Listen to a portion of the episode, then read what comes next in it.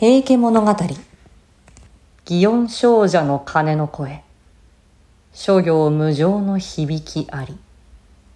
シャラ宗樹の花の色。乗車必須の断りを表す。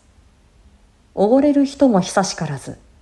ただ春の夜の夢のごとし。竹き者もついには滅びぬ。ひとえに風の前の塵に同じ。遠くイチョウを飛ぶらえば、真の長江、漢の王毛、領の周囲、唐の六山、これらは皆、九種先行の祭りごとにも従わず、楽しみを極め、勇みをも思い入れず、天下の乱れんことを悟らずして、民間の憂れうるところを知らさしかば、久しからずして、傍事にし者どもなり。近く本庁を伺うに、昌平の正門、天行の住友、講和の義心、平治の信頼。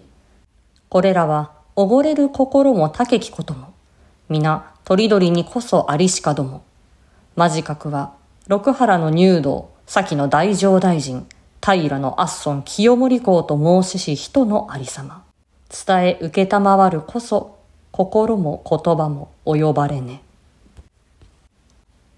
祇園少女の鐘の音からは、永遠に続くものなど、この世にはないという響きが伝わってくる。さら宗樹の花が色あせていく様は、栄える者はいつか必ず衰えることを表す。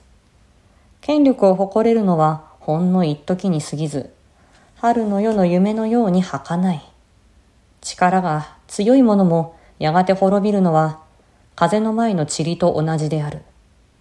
遠い外国の例を挙げてみれば、真の長江、漢の王毛、領の周囲、唐の六山など、これらはすべて本来の政治を行わず、自分の楽しみばかり追い求め、人の忠告も聞き入れず、国の乱れを理解せず、人民の苦しみを知らなかったため、やがて滅びたものである。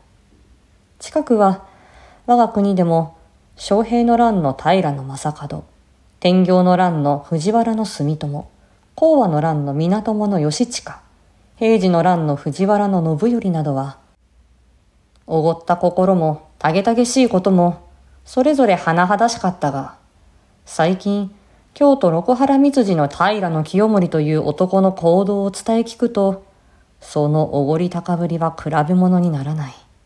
想像もできず、言葉でも言い表せないほどだ。